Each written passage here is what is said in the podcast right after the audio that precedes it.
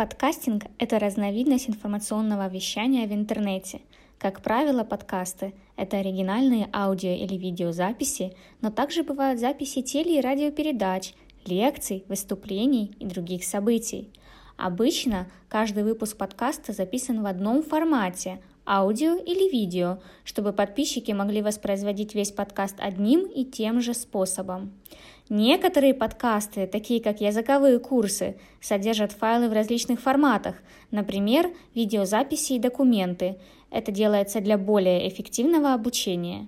Для слушателей подкаста это отличный способ доступа к прекрасному контенту со всего мира совершенно бесплатно. Для издателей это замечательная возможность привлечь внимание широкой аудитории.